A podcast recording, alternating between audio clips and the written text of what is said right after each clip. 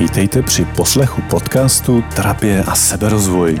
Přinášíme rozhovory se zajímavými hosty, osobní příběhy i ochutnávky nejrůznějších přístupů z oblasti terapie, coachingu, sebepoznání a seberozvíjení. Cílem tohoto podcastu je zpřístupnit a přiblížit terapii a coaching každému z vás. Dobrý den, dnes je naším váženým hostem klinický psycholog vyučující na Filozofické fakultě Univerzity Karlovy, terapeut s více než 20 letou praxí, spisovatel a lektor soft skills Jan Benda. Ahoj Honzo. Ahoj. Honzo, eh, ty jsi možná eh, nejznámější, nebo určitě patříš mezi ty nejznámější propagátory eh, hnutí, mm, filozofie, mindfulness v Čechách a na Slovensku. Jak se k tomu vlastně dostal, k tomuhle fenoménu? No, ta cesta je dlouhá, začala už vlastně v 90. letech. Já jsem no, vždycky se zajímal o psychologii a duševní život, ale zároveň o spiritualitu. A v těch 90. letech jsem měl to štěstí, že jsem se potkal s docentem Mirkem Friedbou, který se mindfulness věnoval už eh, dlouhodobě, protože žil ve Švýcarsku, po revoluci se vrátil. No a to bylo takový setkání, který dost zásadně ovlivnilo můj život a nasměrovalo mě tímhle směrem. Honzo, ty jsi v posledních dvou letech eh, podle mě úspěšně začlenil do eh, českého slovníku nový pojem a to mindfulness zombie. Co si po tím můžou posluchači představit? Tak jestli už se ten termín ujal, tak to mě těší vysloveně. Je to narážka na takový fenomen, se kterým se setkávám právě v těch posledních letech, kde se, kdy se s těma eh, mindfulness programama roztrh trošku pytel. Spousta lidí se seznamuje s všímavostí neboli mindfulness No jenomže eh, to, jak si to každý eh, pro sebe pochopí a pojme, eh, se liší. A řada lidí, jak se zdá, vlastně trošičku si uspůsobila to pojetí všímavosti v tom smyslu, že se vlastně naučili se ještě líp, než předtím distancovat od svých pocitů, nějak tak si udržovat takový odstup, což ale není to, kam všímavost ve skutečnosti směřuje, je to jako nezdravý způsob, říkám tomu mindful zombie, takový člověk pak nevyhnutelně má potíže ve vztazích v každodenním životě, protože eh, takhle to prostě nefunguje. Hmm. Eh, měl jsem možnost absolvovat eh, dvouměsíční výcvik mindfulness u Jarty Chýleho a můžu říct, že se mi jevil jako velmi kvalitní. Co bys ale ty doporučil účastníkům těch opravdu, opravdu krátkých, řekněme několika denních kurzů mindfulness? Jasně, já to zkusím nějak schrnout. Tak v první řadě eh, vůbec vnímat pocity, jo? protože spousta lidí se vlastně naučí soustředit se na dech, což přináší takový jako klid, je to příjemný, lidem se to líbí. Ale ta opravdová všímavost eh, vlastně registruje všechno, co se odehrává v přítomném okamžiku, včetně těch pocitů. Co je důležitý, pocity vnímat a zároveň eh, ono je to tak jako na půl cesty, že ta všímavost nás učí jako kdyby netopit se v těch pocitech, jako kdyby pocity byly nějaká řeka, tak jako netop, netonout v té řece. Ale nesměřuje to k tomu, abych jako vylezl na břeh a tvářil se, že se mě ta řeka vůbec netýká. Jo, ten, ta práce s tím pocitem je vlastně jako kdybych byl jednou nohou v té řece, jednou nohou venku a je to pořád můj pocit, který mi přináší vlastně nějakou důležitou informaci, eh, která souvisí s každodenním životem. Co je taky důležitý, že jinak se zachází s pocitama přímo v meditaci a jinak v tom každodenním životě. A v tom každodenním životě často je to o tom nejenom si ten pocit uvědomit, ale vlastně ho taky vyjádřit, abychom mohli vytvářet blízký vztahy, partnerský vztahy a takovýhle, no tak vlastně ten pocit eh, musíme komunikovat, musíme si ho nejdříve přiznat sami sobě a pak se taky učit vyjadřovat ho přiměřeným způsobem třeba partnerovi, partnerce. To je důležitý, pokud někdo se naučí ten pocit tak jako vnitřně odpružit a vlastně se od něj distancovat, tak na to prostě v těch stazích nevyhnutelně dojede. Mm-hmm. Honzo, ve své knize Všímavost a soucit se sebou píšeš o takzvaném paradoxu změny, což mně připadá jako obrovský zajímavý fenomén. Mohl bys to nějak eh, přiblížit a možná eh, i říci, proč to ne vždycky vlastně funguje na první dobrou. Mm, jasně, tenhle ten paradox, kdy si už objevil Arno Beiser, což byl gestalt psycholog někdy v 60. tuším letech, že to bylo, už ho popsal, s tou mindfulness je tenhle paradox úzce spojený, protože celá ta všímavost je vlastně o tom, že se učíme jednak si uvědomovat spoustu věcí, včetně teda těch pocitů, a taky se učíme nereagovat automaticky, tak jak je to v té naší mysli přednastavený nějakým odporem, bojem, snahou vyhnout se tomu pocitu. Učíme se jinými slovy ten pocit vlastně akceptovat. To, co je pro většinu lidí vlastně velkým překvapením, že když přestanu utíkat nebo přestanu nějak bojovat třeba s tím pocitem a jenom se na něj dívám s takovým tím postojem zájmu a možná s takovou určitou laskavostí vůči sobě, no tak vlastně ten pocit se transformuje a my to většinou prožíváme tak, že vlastně zmizí, že se najednou ztratí, že přijde jakási úleva. To je ten paradox, že to uvědomění nevede k tomu, jak by si možná lidi mohli myslet, že ten pocit mě ještě víc zahltí a ještě víc mě bude trápit, ale právě v, jakmile se ocitne v ohnisku té všímavé pozornosti, tak ten pocit najednou tam není. Jo, takovej, vlastně tomu někdy říkám, že to je tajemství všímavosti právě tenhle ten mechanismus jakoby objevit. Zdá se to jednoduchý, objevit a pojmenovat pocit. Proč to ne vždycky funguje? Dobrá otázka. Eh, ty jsi četl moji knížku, takže eh, možná tušíš, eh, proč se na to ptáš. Těch pocitů, který se, kterými jsme konfrontovaní v každodenním životě, je spousta, ale některý z nich jsou velmi bolaví. Jsou to často pocity, které mají nějaký kořeny někde v našem raném dětství.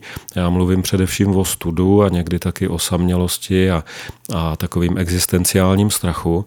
A ty pocity jsou, ty vysloveně bolej i na té tělesné úrovni, když se jako objeví, tak to opravdu bolí a člověk prostě eh, to je tak eh, blesku rychlá reakce, to, že se snažíme od toho uniknout, že chceme to jako necejtit, že je vlastně poměrně velkým kumštem se naučit právě neutíkat, nepotlačovat, ale vlastně tak jako obrazně řečeno s láskou obejmout ten pocit.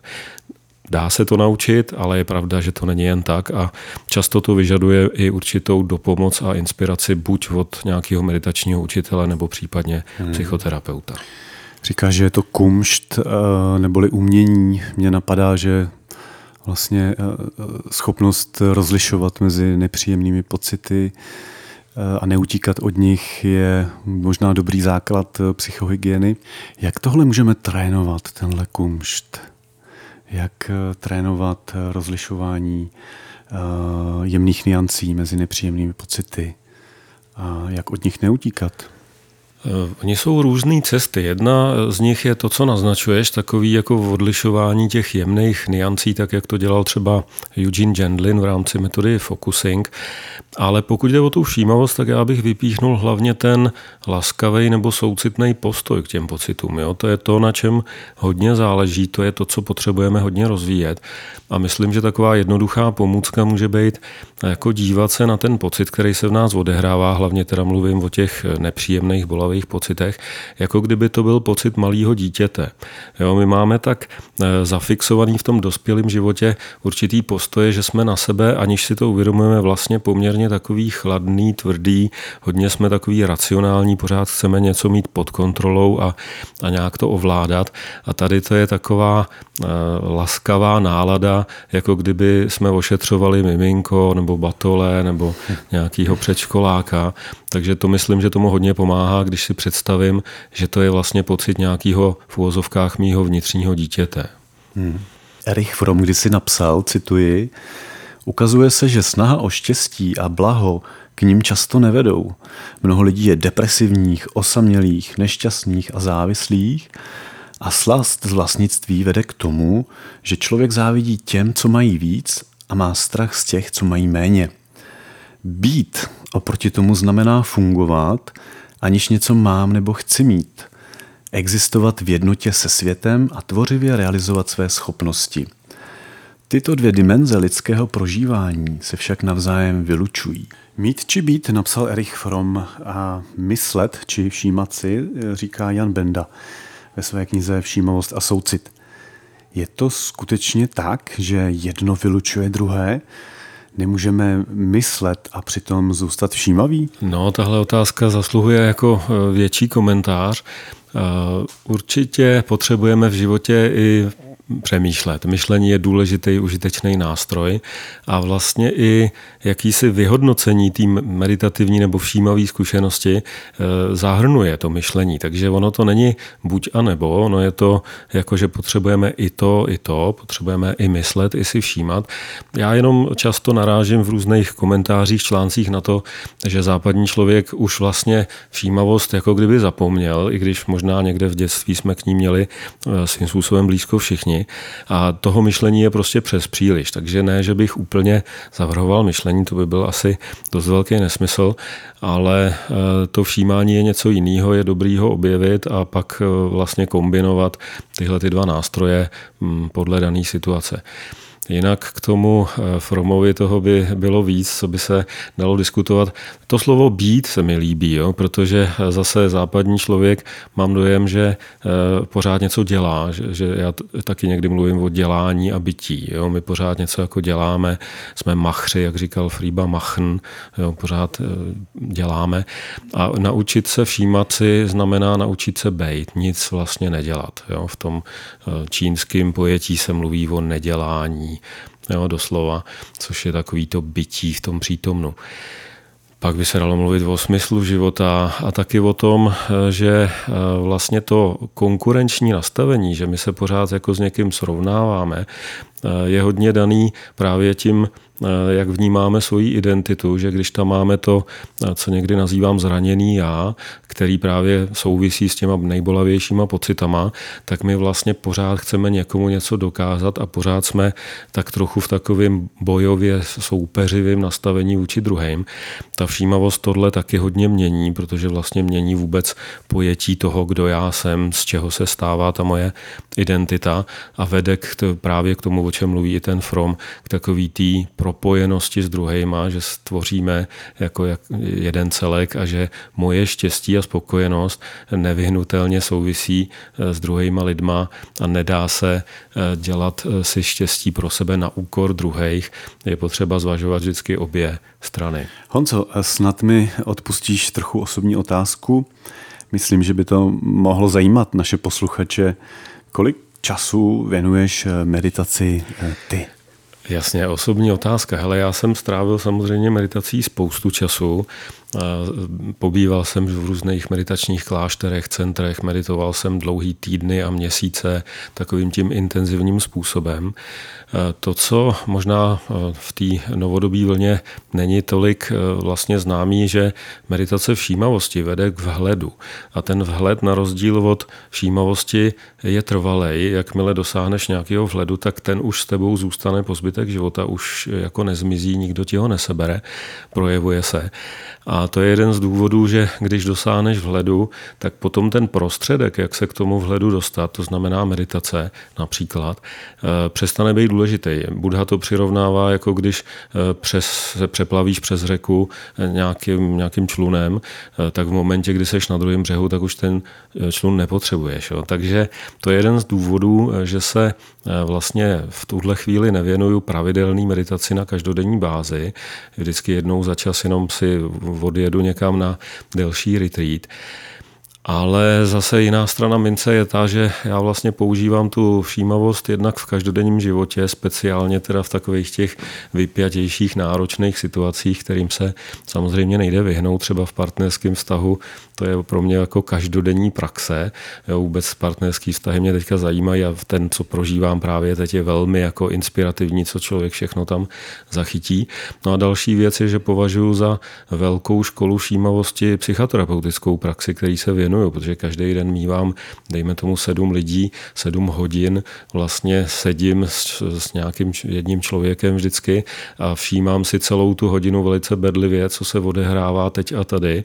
Takže i to není, není to sice taková ta klasická formální meditace, ale myslím si, že tam objevuju na každodenní bázi znovu a znovu a že ve skutečnosti mě to udržuje eh, určitou míru všímavosti. Takže tohle je teď moje praxe. Tohle mi přijde jako obrovsky zajímavé téma. Myslím si, že je to veliká challenge pro každého z nás. Bavíme se o oblasti vlastně blízkých vztahů a práce s všímavostí. Jak ty osobně s tím pracuješ? Nevím, jestli je odlišný, to bych si netroufil říct, ale každopádně využívám všímavost právě i v těchto těch situacích, že pro mě v tuhle chvíli je už právě nejvíc zajímavý využití všímavosti právě v těch momentech, kdy něco v člověku se objeví, co je eh, emočně nabitý, eh, často bolavý, nepříjemný, tak právě v tyhle chvíli vlastně tu všímavost nejvíc potřebujeme a je možný ji tam uplatnit. Ty nejbližší vztahy, protože nám na těch lidech nejvíc záleží, tak typicky generují ty nejintenzivnější emoce. Tam se cítíme nejvíc jakoby zraňovaný a prožíváme různý zklamání, křivdy a tak dále, nebo osamělost a podobně. No a to jsou ideální, krásné příležitosti, které vlastně nabízejí eh, se k rozvíjení všímavosti. A myslím si, že eh, třeba kamarádi, kteří žijou jako mniši na Sri Lance, tak pokud žijou eh, třeba mimo klášter v takzvaných poustevnách, jsou tam víceméně většinu dne sami, tak jsou tak trochu ochuzený o tyhle ty příležitosti, protože jich mají méně než člověk, který žije v tom každodenním blázinci, tak jak jsme zvyklí tady u nás. To mě přivádí na další otázku.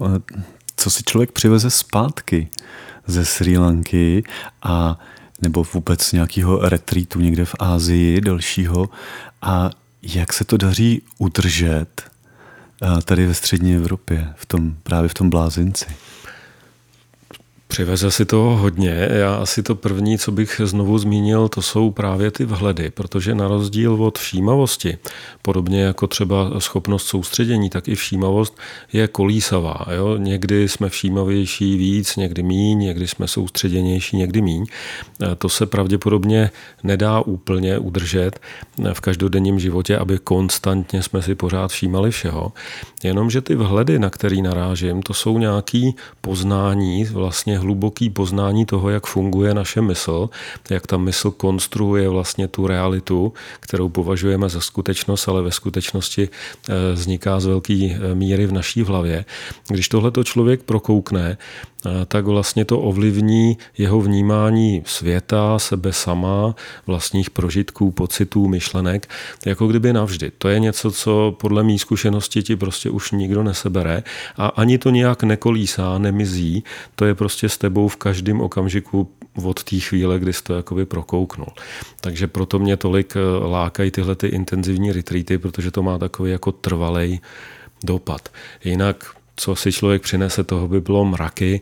Pro mě bylo inspirativní nejenom meditace, když jsem žil na Sri Lance, ale taky zkušenost eh, toho, jak žijou, jaký životní styl mají ty místní obyvatele, ještě takový ten tradiční, kde právě mimo jiný jsem zažíval hodně té vřelosti, laskavosti a zpětně, když jsem se pak vrátil, tak mi začalo docházet, že to nám chybí možná ještě víc než všímavost, takže proto na to dávám taky důraz i ve své práci. Mě hodně zaujala tvoje kniha Všímavost a soucit a často se k ní vracím. Eh, je to obrovsky čtivé, strukturované, výživné, jsou tam eh, praktické příběhy z terapie, nechybí na konci každé kapitoly ani takzvaný call to action, což se u terapeutických příruček ještě moc nenosí. Takže určitě doporučuji. E, nicméně tahle knížka je beznadějně vyprodaná. Připravujete nějaký dotisk a připravuješ třeba e, další knihu?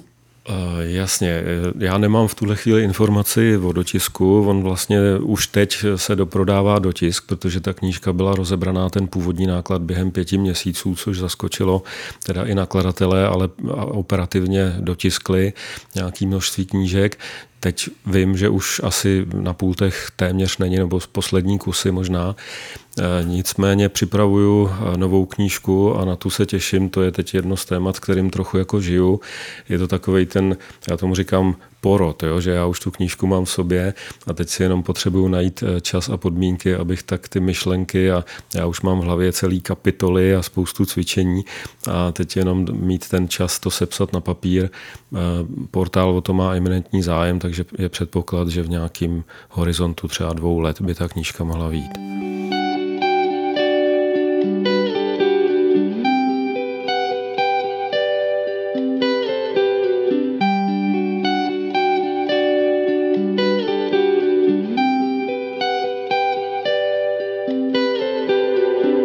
Honzo, co je to spirituální bypass?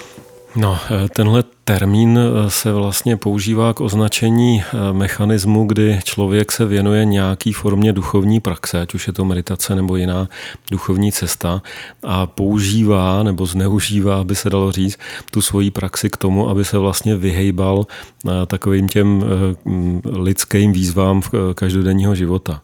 Jo, takže to je tak obecně. Představuji si člověka, který například bojuje v partnerských vztazích a namísto toho, aby řešil příčinu nebo eh, spouštěče, tak eh, vlastně utíká do eh, meditace od rána do večera nebo do nějakých jogových cvičení. To je ono? To máš na mysli?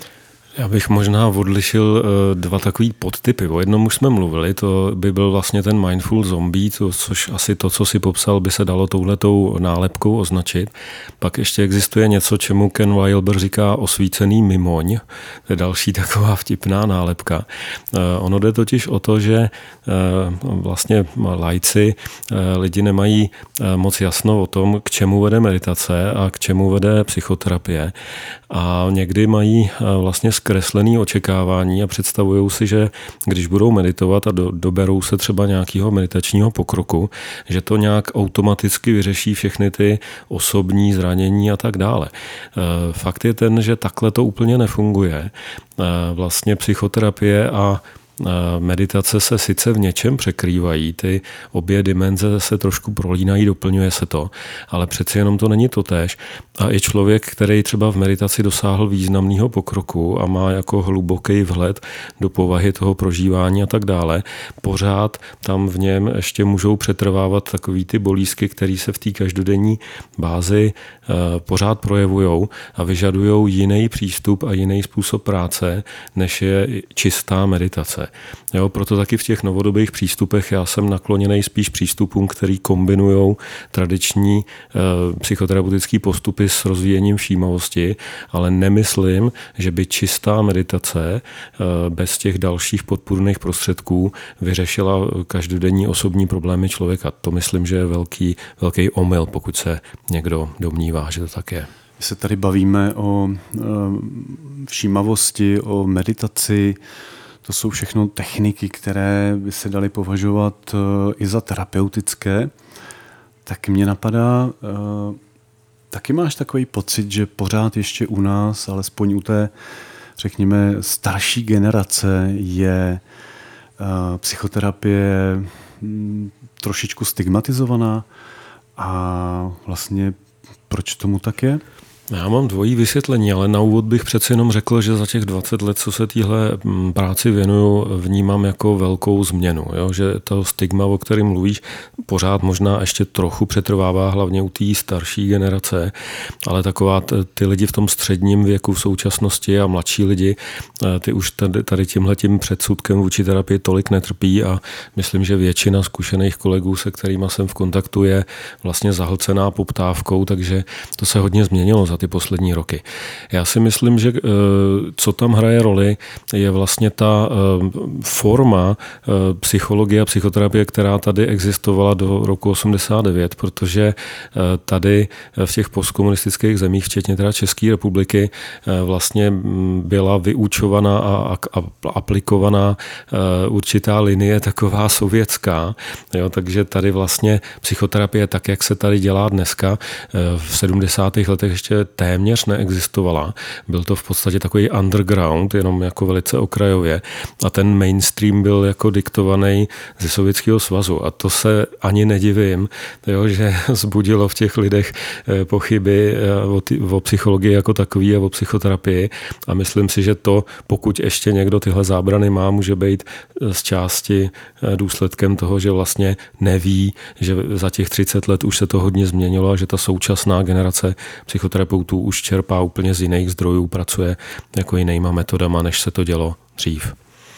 Co bys poradil člověku, který chce zkusit terapii a neví za prvý, jakýho terapeuta si vybrat a za druhý, eh, podle čeho vlastně vybírat a kde hledat? No musím říct, že já dávám velký důraz na konkrétní osobnost toho psychoterapeuta, protože psychoterapie je mm, z mýho pohledu vlastně něco jako umění. Není to jenom věda, i když taky trochu. A tím pádem, a to potvrzují konec konců i výzkumy, vlastně víc rozhoduje ta osobnost terapeuta, jeho osobní zkušenost, než je třeba psychoterapeutický přístup. Takže když někdo se snaží zorientovat a načítá si nějaké informace, jaký jsou psychoterapeutické vlastně přístupy, tak potom v praxi může narazit na to, že si vybere nějaký úžasný přístup, ale nenajde ve svém dosahu nějakého dobrého představitele toho přístupu. Čili doporučil bych především si tak jako prolustrovat eh, konkrétní terapeuty, který třeba, na který ten člověk narazí. A samozřejmě eh, není to možný jenom na dálku, takže setkat se s někým a takový ten první dojem, který se dá získat na první schůzce, eh, je je v pořádku, ty lidi by si měli nějakým způsobem sednout, měla by tam být přirozená důvěra. A nevidím jako problém, když obejdete dva, tři terapeuty a pak si vyberete jednoho, který vám prostě nějak jako lidsky sedne. Mhm. S tím se nedá než souhlasit a možná bych doplnil, že eh, je to hodně o tom sednutí si, o tom vytvoření terapeutického vztahu, že i když ten terapeut je třeba skvělý, tak eh, to neznamená, že bude vyhovovat každému. Jo, a opravdu to vnímám jako sednutí si, jo, že, že různí terapeuti pracují různým způsobem a, a různí klienti jsou v různé eh, fázi svého e, sebepoznání a vnímání světa. A takže, jak se říká, každý zboží má svého kupce. Myslím si, že se prostě musí najít navzájem ty správný dva, ten správný klient s tím správným terapeutem. Jakou roli se hrála psychoterapie v tvém osobním životě? Čem ti například pomohla? No velmi zásadní. Já jako, jak už asi vyplývá z celého rozhovoru, tak uh, už jako dlouhodobě v podstatě už od úplného mládí mě zajímaly jak teda práce na sobě ve smyslu psychoterapie nebo nějakého osobního rozvoje, tak mě zajímala i spiritualita a za um, prostě, když to vemu od, od 15 let do teďka, za těch 30 let a něco, uh, tak jsem vlastně ty zkušenosti mě posouvaly. Posouvaly mě v obou směrech. V meditaci jsem poznával neuvěřitelné věci, ale stejně tak mě ovlivnilo i setkání eh, s eh, terapeutama, s terapeutkama, eh, který vlastně se dotýkali právě těch osobních věcí, právě těch zranění. Pokyvuješ hlavou, protože asi, asi to znáš, že někdy to prostě bolí, ale já už dneska vím, že se to vyplatí, že než předtím jako utíkat a někdo to potlačovat, tak se toho dotknout a nějakým způsobem se tím zabývat je opravdu něco, co přináší hlubokou změnu osobnosti a otevření nějakého potenciálu, nějakých možností, že to za to jakoby stojí. Honzo, máš nějaké svoje denní rituály, které držíš a které se ti osvědčily? to jsi mě trošku zaskočil, denní rituály. Já myslím si, že prostě tím, to není rituál, ale to, co se stalo pro mě jako samozřejmým zvykem, je prostě aplikovat všímavost vždy a všude a zvláště v těch momentech, kdy jsem pod nějakým tlakem, kdy eh, jsem zaskočený ve stresu, vykolejený, tak z toho jako hodně vytěžuju. A svým způsobem už jsem se ocitnul ve stádiu, že když se mi občas stane, že ten život mě někde jako skřípne a já začnu mít nějaký mm, jako intenzivnější prožívání, tak se vlastně raduju, protože si říkám, aha, výborně, zase je tady nějaká příležitost se něco dozvědět, naučit a posunout se jakoby dál. Zmínil jsi, že máš něco rozepsaného, na čem teď pracuješ, na co se můžeme těšit? Eh, no, pracovní název nové knížky je Všímavost a já, ale není to myšleno já jako Honza Benda, ale je to myšleno jako naše já, jako naše identita, naše takzvaný narrativní já, neboli self takže to bude takový hlavní téma. Já jsem, když jsem psal tu první knížku, tak jsem nějak považoval za důležitý začít tak nějak od základu, protože tady v Čechách ještě v této oblasti tolik publikací přeci jenom není.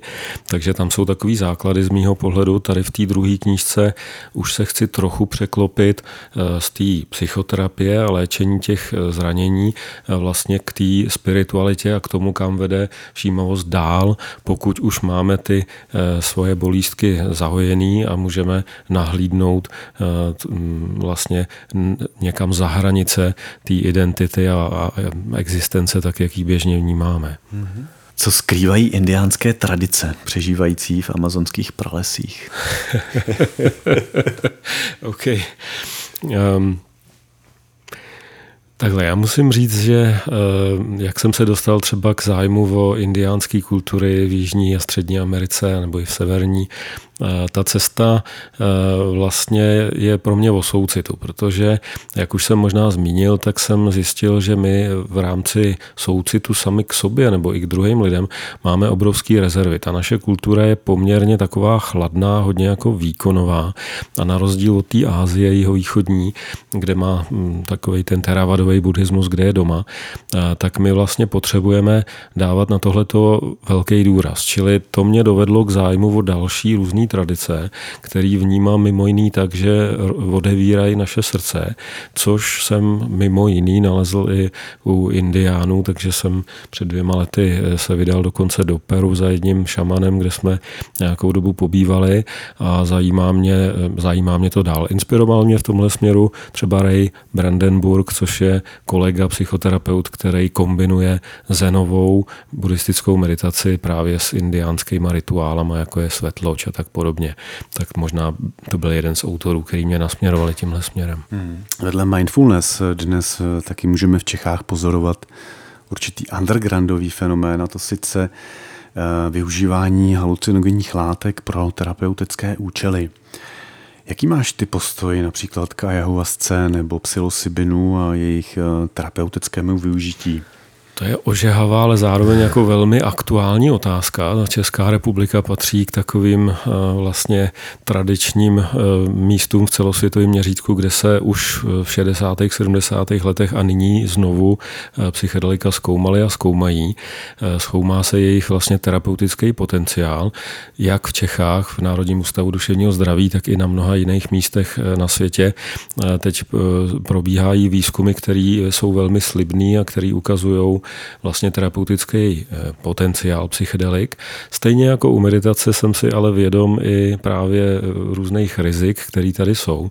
Takže obecně, ať už je to ayahuasca, ať už, ať už je to psilocybin, ať už je to meskalin, peyote a další, další látky, tak myslím, že eh, v rukou odborníka, pod dohledem odborníka, pomlčka terapeuta, který je průvodcem člověka, který si takovou látku eh, veme, eh, tak si myslím, že to je nová eh, vlastně mm, nová cesta, která začne být využívaná ve větším měřítku, začne být pravděpodobně legalizovaná, bude muset být nějak legislativně ošetřená. V tuhle chvíli je tady spousta lidí, kteří se trošku experimentují v této oblasti sami na sobě a možná trošku za hranicí toho, co je u nás legální a Mám tam zkušenosti jak dobrý, tak ale i samozřejmě varující, takže proto mluvím o tom v rukách odborníka nebo pod dohledem nějakého zkušeného průvodce, že to může dobře fungovat.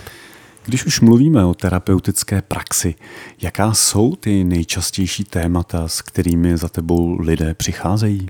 No, myslím, že úplně nejčastější témata, buď jsou to nějaké vztahové záležitosti, to je jeden z nejčastějších motivů, proč lidi nastupují terapeuti potíže ve vztazích, situace kritický, rozchodový a podobně, nebo porozchodový taky někdy.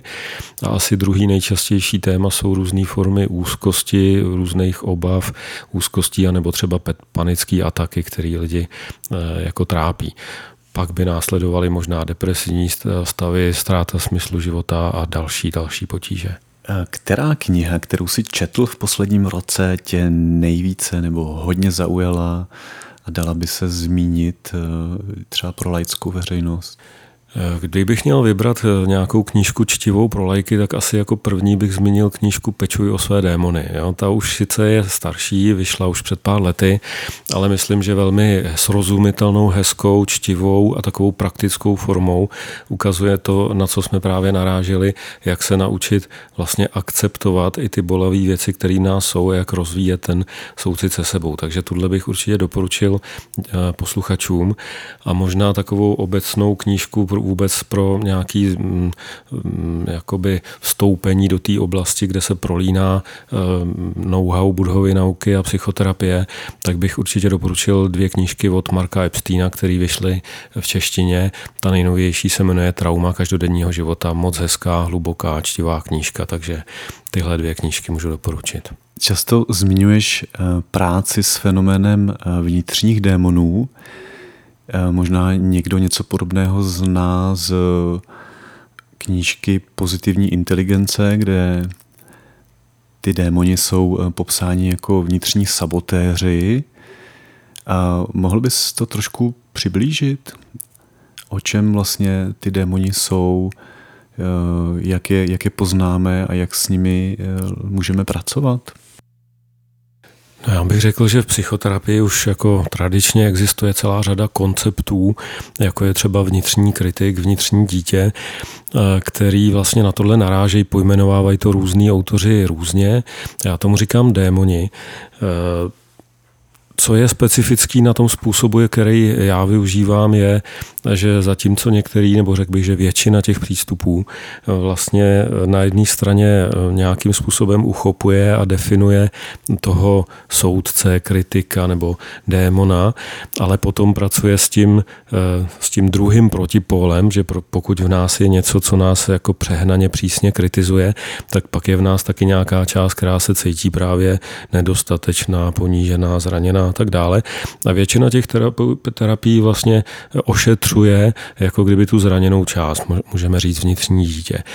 E, ten způsob, který já používám, e, rozvíjí ale soucit nejenom k tomu vnitřnímu zraněnému e, dítěti v nás, ale dokonce i soucit k tomu samotnému démonovi, protože to je vlastně nějaký obraný mechanismus, který vzniknul většinou v době, kdy jsme byli úplně malí a byl tam nějaký skrytý záměr naší psyché, že nám tímhle tím způsobem se snažila pomoct. Jo? Takže i ten démon nebo kritik nebo tak eh, vlastně má potenciálně eh, nějaký dobrý úmysl, i když už je často velmi jako skrytej a zapomenutý. A já vlastně můžu mluvit o tom, že se dojde k jakýsi transformaci, že z toho démona, soudce nebo nějakého pronásledovatele se stává ochránce, eh, podporovatel. Jo? Připadám si trošku jako Padma Sambhava, který když přišel do Bhutánu, tak transformoval místní démony na ochránce darmy, tak něco takového se dá udělat v tom individuálním, v té individuální psychice v rámci terapie. Dá se říct, jak to trvá dlouho, ten proces práce s vnitřními démony? No zrovna tahle technika je relativně jako rychlá, že já ji většinou volím právě tam, kde potřebuju jako rychlej efekt, aby ten klient zavnímal nějaký, nějaký posun, nějaký rozdíl. Často ji využívám spíš právě na začátku terapie, třeba i na prvním, druhém, třetím sezení. A protože ten efekt je relativně rychlej. Ono pak se dá samozřejmě šťourat v těch starých vzorcích ještě jako rozsáhlejš, hloubš, tam už používám jiné techniky, ale mm, s trochou štěstí eh, jedno, dvě sezení můžou tady už přinést jako hmatatelný, viditelný docela efekt. Honzo, kde tě mohou lidé vidět nebo slyšet osobně? No asi k, k téhle otázce to první, první věc, co bych zmínil, že jsem poměrně hodně vidět eh, na, na internetu, na různých sítích. Eh, od té doby, co vyšla ta knížka, tak vlastně každou chvíli dostávám právě různý pozna, eh, pozvání k rozhovorům a tak dále. Takže když si vygooglíte Jan Benda na, na YouTube nebo i na dalších sítích, tak najdete různé přednášky, rozhovory. Mám i vlastní YouTube kanál, který si získává pozornost pozornost eh, vlastně sledovatelů v tuhle chvíli. Teď mě čeká v září veřejný vystoupení pro psychologii CZ, nějaká akce eh, podvečer, najděte si na jejich portále, bude to brzo. No a jinak jsem bombardovaný poptávkou, abych připravil nějaký eh, výcvik, což asi mi v hlavě vrtá a chtěl bych, ale to ještě bude muset chvilku uzrát. A poslední otázka, kdyby si měl možnost na nejfrekventovanější místo v zemi umístit nějaký nápis, nějaký vzkaz, nějaké přání, co bys tam napsal, co bys si vzkázal lidem, kteří budou chodit okolo takového místa a třeba se nad tím zamyslí. Myslím, že to je velmi jednoduchý, abych tam napsal něco v tom smyslu, buďte na sebe hodný a mějte soucit sami se sebou. Tak to je krásný závěr. Honzo, já ti moc děkuju, že jsi přišel do našeho studia a budu se těšit třeba někdy příště naslyšenou. Ahoj, naslyšenou.